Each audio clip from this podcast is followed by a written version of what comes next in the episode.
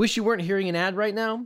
Want to get the next episode even sooner? Well, after the show, head to watchnebula.com slash legaleagleradio. You'll get access to our original podcast ad-free, plus exclusive originals and experimental shows from your favorite educational-ish creators. And best of all, you're helping us to make even more amazing content. Just go to watchnebula.com slash legaleagleradio. It really helps us out. So, a bunch of Redditors on Wall Street Bets found out that a hedge fund was shorting GameStop, so they thought it'd be fun to raise the price. In the process, they may have destroyed the financial markets as we know them. Then the hedge fund says that the Redditors are manipulating the market. The Redditors say that the hedge fund is manipulating the market. And then Robinhood says that no one can even trade and everyone loses a ton of money and everyone's gonna end up suing each other. But Hans, Booby, I'm your white knight. I must have missed 60 minutes. And I'm here to explain what in the world is going on with GameStop, Reddit, Robinhood, and the entire stock market, and whether any of this is legal.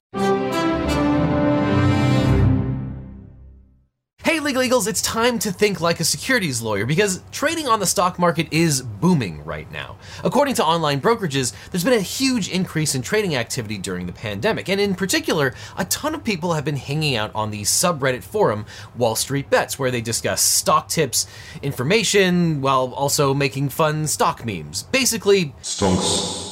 And part and parcel to that, many people have signed up with the trading app and brokerage known as Robinhood, which says it's on, quote, a mission to democratize finance for all. Now, Robinhood is particularly interesting because, unlike most brokerages, they encourage or at least allow a huge number of people to trade on margin or to access options trading, which, as we'll talk about in a few minutes, is sort of like giving dynamite to children. Now, of course, uh, that might cause a huge amount of damage, but it's definitely going to be fun to watch. And speaking of which, there are a lot of gamers on Reddit, and they've taken an active interest in a retail video game shop known as GameStop. There are still 5,000 GameStop stores around America, but there's also some reason to think that GameStop is going to struggle in the near future. It faces challenges like closing malls and competition from illegal downloads and also legal downloads, since a lot of people are downloading games instead of purchasing the physical copies in brick and mortar stores. The company doesn't expect to turn a profit until 2023. Some people think GameStop may even disappear just like Blockbuster. But not everyone agrees that GameStop is on their last legs, and the people of Reddit have been talking about GameStop as a good company for a couple of years. Then some big time investors announced that they had invested in GameStop, including the co founder of the online pet store, Chewy.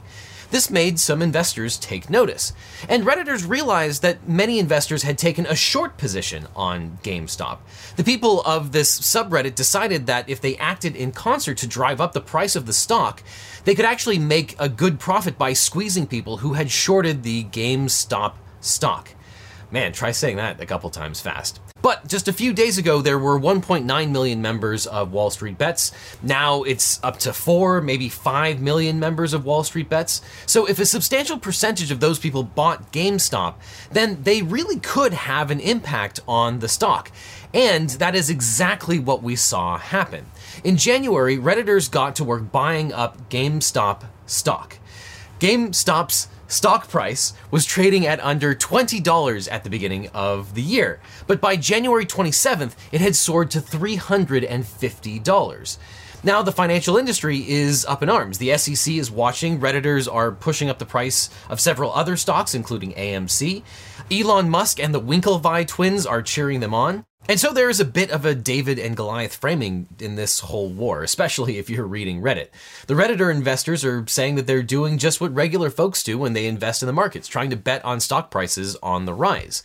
So, although the traditional investor community is somewhat aghast at all this activity, one could argue that the little guys and gals are just trying to do what the wealthier people have been doing for years, hoping to make money from a company's growth.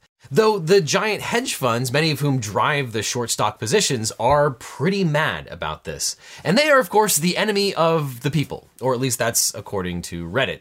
But before we grandstand too much further down the Victor Hugo track, Keep in mind that there are lots of institutional investors like these hedge funds, uh, like pension funds, endowments, and credit unions, who may suffer also huge losses because of what these Redditors are doing with GameStop and the reverberations that are going through the entire stock market. Which takes us to the crux of what's going on here, because you can't understand the GameStop controversy without understanding the mechanics of the trades that are going on. The question is who is getting hurt by traders trying to inflate the stock price? Well, it's the people who took a short position on GameStop. And here's a quick explanation of what that means to short a stock. People obviously invest in the stock market to make money, and most small investors try to buy a stock that has not yet reached its full potential, making the bet that something will happen to increase the value of that stock or security. But investors can also bet against a company's future potential. This is called shorting a stock. Shorting a stock enables an investor to actually make money when the stock goes down because you can't make money by buying a stock hoping it goes down because then the value of the thing that you have purchased has gone down. For an investor to short a stock, they actually have to borrow the stock from someone else. The investor does this by opening a margin account, which lets them borrow the stock itself. The short seller wants to see that the stock's price will fall in the future, allowing the short seller to buy the stock back at an even lower price and pocketing the difference. But this is a riskier position than simply buying a stock with the hope that the value goes up. When you buy a stock at, let's say, $20, the most you can lose is the amount you paid, $20. And that will only happen if the stock you bought goes to zero. But shorting a stock is dangerous because at some point you must buy back the stock that you borrowed. So if you're shorting the stock, you borrow the stock at let's say $20 and it skyrockets to 500, you're in a world of hurt. If the value of the stock goes up, there's no limit to how much you might lose. The downside risk is literally infinite. You might have to buy it back at a huge loss. In our example, the short seller is squeezed. They need to pony up $500 on an initial investment of only $20. So you can do the math. I'm in danger. So this appears to be what happened with the Reddit day traders versus the institutional investors who took a short position on GameStop. A lot of the people on Reddit just simply like GameStop as a company, so they wanted to build up the price. And if they could destroy a hedge fund at the same time, so much the better. And at some point, Redditors on Wall Street Bets realized that more people were shorting the stock than actually owned it. In fact, 140% of the float. A lot of people think that this is illegal. It's not. This is a relatively normal thing. And hedge fund Melvin Capital was one of the hedge funds who was on the other end of the trade. We know by now that Melvin Capital has closed out its short position, which means that they had to buy all the stock that they were shorting at a much, much higher price. No one's been able to exactly confirm how much they lost, but we do know that Citadel and Point72, bigger hedge funds, have infused close to $3 billion to Melvin Capital to shore up its finances. And Melvin Capital only had roughly $12 billion to start. And this has fueled speculation that Melvin Capital might have gone bankrupt if not for the cash infusion. But that's where things got even crazier, with the price of the GameStop stock fluctuating wildly, going up thousands of percent. In the middle of all of this, Robinhood, the preferred brokerage and trading app of the people on Wall Street Bets, decided to stop all trading on GameStop on January 28th. And some have reported that as many as half of the people that use the Robinhood app in general had some sort of position on GameStop. And some have reported that after Robinhood stopped all trading on uh, GameStop, they allowed some people to exit their positions but not buy back in. And also, some report that Robinhood was actually closing their positions and selling other options or stock in either GameStop or AMC causing fury among the people that were trying to hold on to the stock forever. So, with that admittedly superficial explanation of the facts here, now we get to the legal questions. Is any of this illegal? Is it illegal for a bunch of people on the internet, if not to band together, then at least express what they're going to do in the hopes that they drive prices in a certain direction? Does the SEC care about that? Is it illegal for Robinhood to prevent people from trading in the way that they want? Is that something that can give rise to a class action lawsuit? And of course, the initial action that gave rise to all of this is it legal for the hedge funds to have a massive short position and try and drive the market? And the answer, as with most things, is it depends. So let's first talk about market manipulation. As you probably know, securities fraud is illegal. Some common types of security fraud include manipulating stock prices, lying on SEC filings, and committing accounting fraud. But fraud also includes activity that manipulates the market. So what do we mean by market manipulation and why does it matter? Market manipulation tends to distort the prices of stocks and securities, which damages the market's integrity because the conduct can lead to other market participants to believe that the market is rigged or unfair. And of course, it actually changes the prices that people pay for these things. Because our economy is rigged. And after the financial meltdown of 2007 2008, that belief was obviously somewhat justified. And many people lost their homes and life savings, while giant financial institutions got bailed out after going effectively bankrupt. Now, after the financial crisis, Congress passed the Commodity Exchange Act as a method of combating fraud in financial markets. Congress added the CEA Section 6C, which prohibits manipulative and deceptive devices and contrivances, and adopted a rule which prohibits any manipulative device, scheme, or artifice to defraud. Now, market manipulation has been illegal for a very long time. I believe it was in place in the original Securities and Exchange Act of 1934 under Rule 9. But I'm going to focus on the CEA definition of market manipulation because it's both more recent and seems to have a reasonably clear test. Now, whether there is market manipulation under the CEA is decided by a four part test that the accused had the ability to influence market prices, two, that the accused specifically intended to create or affect a price or price trend that does not reflect legitimate forces of supply and demand, three, that the artificial prices exist, and four, that the accused caused the artificial prices. So the first question, did Redditors have the ability to influence market prices? Well, it seems clear uh, after a few days of this that the answer is obviously yes. They succeeded in dramatically raising the price of stock. Now, did they intend to inflate the GameStop stock in a way that was illegitimate and did not reflect the forces of supply and demand? Well, obviously, you can argue it both ways. Now, on the one hand, this might be an example of classic market manipulation known as a pump and dump scheme, but it doesn't really fit exactly in that milieu. In a classic pump and dump scheme, fraudsters talk up stocks claiming that they have inside information about something that will cause a stock's value to skyrocket. This inside information is actually just nonsense, and the goal is to entice buyers to quickly buy up penny stocks, and after the buyers jump in, the fraudsters sell their own shares, making a big profit, but causing the price to drop dramatically. Of course, the new buyers are left holding their hat and lose their money. This used to happen through cold calls, but in the modern era, chat rooms and forums have been fertile grounds for fraudsters illegally giving false information in the hope of driving up a stock price so that they can sell for much less. Pump and dump schemes are clearly illegal under several laws, such as the Securities Act of 1933, the Securities and Exchange Act of 1934, and 18 USC Section 371 at SEC. Now, if this activity does fall under the rubric of market manipulation, it would qualify as what scholars call open market manipulation. Because this isn't happening behind closed doors. This isn't happening because of a cold call. It's happening in plain sight. It's happening on the internet, and everyone effectively has access to this information. And the SEC argues that market manipulation can in fact happen through social media. Quote, one way fraudsters may exploit social media is to engage in market manipulation, such as spreading false and misleading information about a company to affect that stock's share price. Wrongdoers may perpetrate stock rumors on social media as well as on online bulletin boards and internet chat rooms. The false or misleading rumors may be positive or negative. And the subreddit Wall Street Bets really seem to be exploiting social media to spur interest in lifting the GameStop stock price in order to manipulate the market. Four months ago, a post appeared on Wall Street Bets with the subject Bankrupting Institutional Investors for Dummies featuring GameStop. There's been a perception that the traders of Reddit are just internet trolls out for a joyride, and the title of the post certainly reinforces that perception. You could also interpret this post as evidence that the Redditors wanted to manipulate the market for GameStop stock uh, in an illegal way to hurt big investors who shorted the stock. On the other hand, there's not much evidence that the posters who used Wall Street bets were lying about GameStop or creating false rumors designed to pump up the stock's value so that they could induce people to buy the stock. Wall Street Bets also has a counterargument that there's evidence that Redditors were being thoughtful about their position, not intending to screw people over. The post isn't just about bankrupting short sellers, it lays out many reasons to believe that GameStop will make it as a going concern. Quote, well, it turns out their books are rock solid. They offered their creditors a new set of terms to push back debt for two years.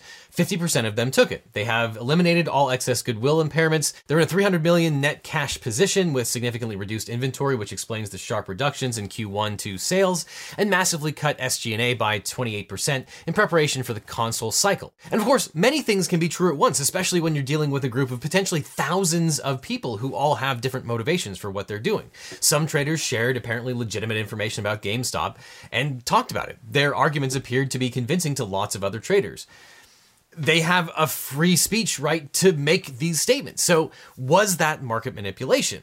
Well, we have to talk about intent because the SEC and other enforcement agencies argue that even legitimate transactions are manipulative if the trader intends to manipulate the market. The government's position is that an investor's intent is enough to turn a legitimate transaction into illegal market manipulation. And anyone who's watched this channel before at all knows that the same actual conduct can become illegal based on the mens rea, the mental state that you have when you conduct that action. And of course, the traders of Reddit seem to have a mixed motive, and there are lots of different people acting for many different reasons. On the other hand, there's almost no argument that this isn't a really weird and interesting case, in part because you generally don't have the telltale signs of securities fraud. This is not the classic case where someone is talking up a stock, getting other people to buy so that they can sell at a higher price themselves really, uh, while there are exceptions to this, it seems that most of the things that people are talking about on Reddit are true. They are not false. They are talking about real things in the world as well as what they intend to do. They're trying to get the entire internet to buy the stock, hold it, drive up the price, screw over the hedge funds who are shorting it, and potentially save a company that a lot of people have fond memories over. Though, granted, fraud is not required for market manipulation under the SEC's definition. So, just because people have good motives doesn't mean that their intent doesn't qualify as illegal market manipulation. And at the same time, anytime you have a whole bunch of people coordinating to change the price of something, you have to ask the question is that an antitrust violation? Because the Sherman Antitrust Act, Section 1, deals with setting market prices, and that applies to even individuals. It doesn't just require that monopolies and cartels are the ones that can't set market prices. When you engage in a conspiracy to set a price, you might be uh, engaged in something illegal under the Sherman Antitrust Act. But let's talk about who's manipulating whom here, because one reason there's so much fury over this situation is that people feel like markets are nothing but a fake game anyway. And there's certainly a kernel of truth to this, since everyone that participates in the market changes prices by their very participation in the market itself. And that changes the prices of stocks and securities to some small degree. But of course, the market is regulated, and in other words, there are laws that constrain traders from crossing certain lines. And the Reddit investors claim that the hedge funds get to do whatever they want to manipulate the markets, crossing every line that uh, retail investors don't get to cross and are getting punished because of trying to use the same tools that the hedge funds have been using for years. And a lot of people would absolutely argue that this is a question of under enforcement of the SEC's rules rather than over enforcement, that there's nothing that would exempt the hedge funds from the exact same rules as everybody else. It's just a question of the SEC's resources. The SEC has been classically underfunded, and there's no doubt that the actual definition, as codified in the law, of market manipulation is incredibly broad. It's another question entirely whether all of the activity that falls under that definition should be considered illegal or not. But there's nothing that would exempt the hedge funds from uh, being punished under those same rules if the SEC decided to make that a priority. But that being said, there is no validity to the idea that short selling alone is an illegal practice, even if someone you don't like is doing it. Short selling has existed for hundreds of years, basically as long as there has been stock markets. Short squeezes have existed, gamma traps have existed. All of these are just tools and in and of themselves don't qualify as market manipulation. But that being said, since we're talking about the hedge funds, let's talk about the allegations of collusion between Robinhood and the hedge funds themselves. Many have speculated, some with more evidence than others, that Robinhood uh, agreed to stop trading on the GameStop stock, specifically as a concession to uh, hedge funds that it does business with in one way or another. And these allegations seem like more conspiracy theories than they are uh, based in real life. That being said, it is also possible, if not more probable, that these actions are related to legitimate business concerns rather than a conspiracy to defraud Robinhood customers. For example, most people are trading on margin, which means that they're not actually purchasing individual stocks so much as getting the right to purchase the stocks from Robinhood and the market makers that Robinhood interacts with. And because of that, a lot of these transactions don't clear for many days after they're put in place. These are incredibly complicated transactions that involve a number of different companies. And in this instance, Robinhood, number one, was probably worried about its own liquidity given the incredible volatility going on to be able to fulfill these orders. Number two, it was probably worried about the counterparty risk of the companies that it was dealing with to make the markets and fulfill these orders. And number three, it was probably worried about the actual ability of its customers who are trading on extreme margins to place these orders to actually fulfill the things that they were putting in place. So it's entirely possible that Robinhood had legitimate business justifications for limiting the trading in the way that it did. Though, just because Robinhood might have had some legitimate business reasons for undertaking these practices, you can absolutely understand why users of Robinhood were furious that Robinhood prevented them from buying more shares of GameStop while only allowing people to sell their positions in GameStop, which apparently resulted in the price of GameStop plummeting. And at the same time, there were even isolated reports of individual users who said that Robinhood literally sold the stock that they had purchased in GameStop. Though I have to believe that in those particular cases, those users were trading on margin and were probably facing a margin call where in order to meet the reserve requirements for their margin account, the brokerage sells stock to meet that reserve requirement. That's fairly common when people are trading on margin, and I'd be surprised if Robinhood sold people's positions who weren't subject to a margin call. But the bottom line is that users of Robinhood are absolutely furious often for a perfectly legitimate reason. And so, because this is America, they did what Americans do and they almost immediately sued Robinhood. The first lawsuit filed by Robinhood user Brendan Nelson uh, in the Southern District of New York, the SDNY, alleges that Robinhood engaged in unlawful market manipulation by removing GameStop stock from its platform. And Nelson seeks to make his suit a class action. And there's another lawsuit filed in the Northern District of Illinois by Robinhood user Richard Joseph Gatz and says that Robinhood protected institutional investments at the expense of its retail customers, the traders, the Wall Street bets traders. Gatz alleges that this sudden halt uh, resulted in major losses because prices were decreasing and Gatz couldn't make any moves. So Gatz is representing himself, and it seemed like immediately after Robinhood started doing this, people started clamoring for a class action lawsuit. And many people asked, can Robinhood be allowed to screw over its user base in this way? Well, I hate to be the bearer of bad news, but it's very likely that these lawsuits are going to be dead on arrival for a couple of different reasons. Number one, when you sign up for a Robinhood account, you are forced to sign up for their terms and conditions. To trade on Robinhood, you have to sign their customer agreement. Regardless of whether you don't read it, this is generally an enforceable contract. So the first question is what did all of the users agree to? And one of the very first things that you'll see, which is very, very bad news for someone trying to file a class action lawsuit, is that everyone under Section 38 of the user agreement agreed to arbitration and agreed to forego a class action suit. Arbitration, as you probably know, is a form of alternative dispute resolution for resolving disputes out of court. Now, arbitration is often seen as a boogeyman within legal circles. People think that arbitration just means a plaintiff will never get anything. And that's that's simply not true. It just means that things will be adjudicated in front of an arbitrator instead of a court. But an arbitrator has the ability to fashion almost any remedy. So theoretically, you can get exactly the same remedy that you can get in a courtroom in an arbitration. They have the power to do so. And the big issue here is that the arbitration clause includes a class action waiver, which means that you're not going to be able to have a class action represent all of the users of Robinhood, even if you were able to meet all of the requirements for a class action under Rule 23, which I am very, very skeptical that a plaintiff's lawyer would be able to meet the requirements uh, that you need to have a class action in the first place. Though at the same time, that can be both a sword and a shield. We've seen many times where a company has uh, included a class action waiver, thinking that by breaking up every individual plaintiff into their own arbitration case, that that's actually in their favor. Except that when thousands of individuals take them up on that and have the company pay for the arbitration that's going on the company can get really screwed because they'll end up paying a huge amount of money just to go forward in arbitration. So sometimes arbitrations are good, sometimes they're bad. They're just a tool. But in this particular case, it's going to result almost certainly in the dismissal of the class action suit that was filed against Robinhood. But then we get to the even more fundamental issue here, which is what the user agreement allows Robinhood to do.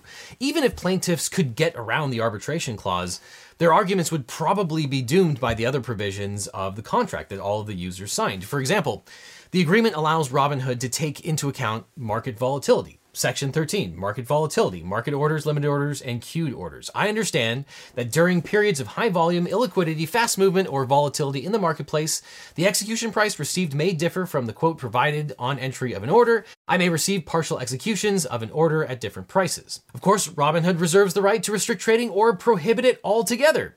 Section 16, restrictions on trading. I understand that Robinhood may, in its discretion, prohibit or restrict the trading of securities or the substitution of securities in any of my accounts. I understand that Robinhood may, at any time, at its sole discretion and without prior notice to me, one, prohibit or restrict my access to use the app or the website or related services and my ability to trade. Two, refuse to accept any of my transactions. Three, refuse to execute any of my transactions. Or four, terminate my account. Now, that says nothing about whether this was a good business decision or not. People are rightfully upset. People are furious with the decisions that Robinhood has made, regardless of whether Robinhood had to do it, whether it's colluding with the hedge funds or not people are probably going to leave Robinhood en masse because they hate the way that they have been treated. This is only to say that the user agreement that Robinhood wrote and made all of its customers signed appears to give them a lot of leeway, and I would not be surprised if these lawsuits fail simply because the customers agreed to it in advance. But if you don't like it, you can do business with somebody else, and maybe that's a good idea. As Matt Levine, who is absolutely the best financial writer writing today, put it. Also, I have to say that if Robinhood stops letting people gamble on meme stocks, that is going to hurt its ability to attract customers who want to gamble on meme stocks. And hey, thank you for watching on Nebula. Here is some extra content that we had to cut for time from the YouTube version, but I think it goes into more detail about some of these issues. I was absolutely fascinated by this whole uh, GameStop situation. Just the little guy taking on the big guy, new securities laws being made in the process. Uh, unfortunately, I think a lot of people are going to lose a ton of money on this because it's so clear that no one really understands uh, the market that they're getting into. They're trading on margin. They're effectively getting a huge loan for leverage and buying a whole bunch of things that they don't understand. And the hedge funds are not going to take this lying down. So, whether it's the SEC or the exchange itself that puts a halt on trading, whether or not it's it's uh, Robinhood, they're going to fight back um, I don't think people understand what's going on here, and I don't think they recognize the downside risk that's going on. And it's all good fun for now. It seems like, for the most part, the Redditors are making money, but the ones that hold for the longest are, I think, going to be holding the bag. And I think they're going to lose a ton of money. And God only knows what new regulations the SEC is going to put in place as a result of this, because its mandate is to protect retail investors from themselves often. So yeah, yeah, this is exactly the kind of thing that you'd be worried about unsophisticated buyers getting into things and ruining their lives. And I think we're going to hear some of those stories soon. But who knows? Maybe they'll hold and rocket to the moon. And uh, yeah, Wall Street bets will uh, will take over Wall Street. You never know. But uh, I've been fascinated. I've been reading about this stuff nonstop. Um, but yeah, uh, you run into risk anytime you buy an individual stock. And I don't think people understand that. Anyway, thank you for watching on Nebula. Take care. Oh, and one last thing. I know right now you're probably fumbling with your phone trying to find the next podcast to listen to, but you can't because this is an ad. But it doesn't have to be that way. Instead, you can go to watchnebula.com slash legaleagleradio. You can get access to all of our original podcasts ad-free, plus exclusive originals and experimental shows from your favorite educational-ish creators. And best of all, you're helping to support us make even more amazing content. So before you go, check out watchnebula.com slash legaleagleradio to support this channel and this podcast directly.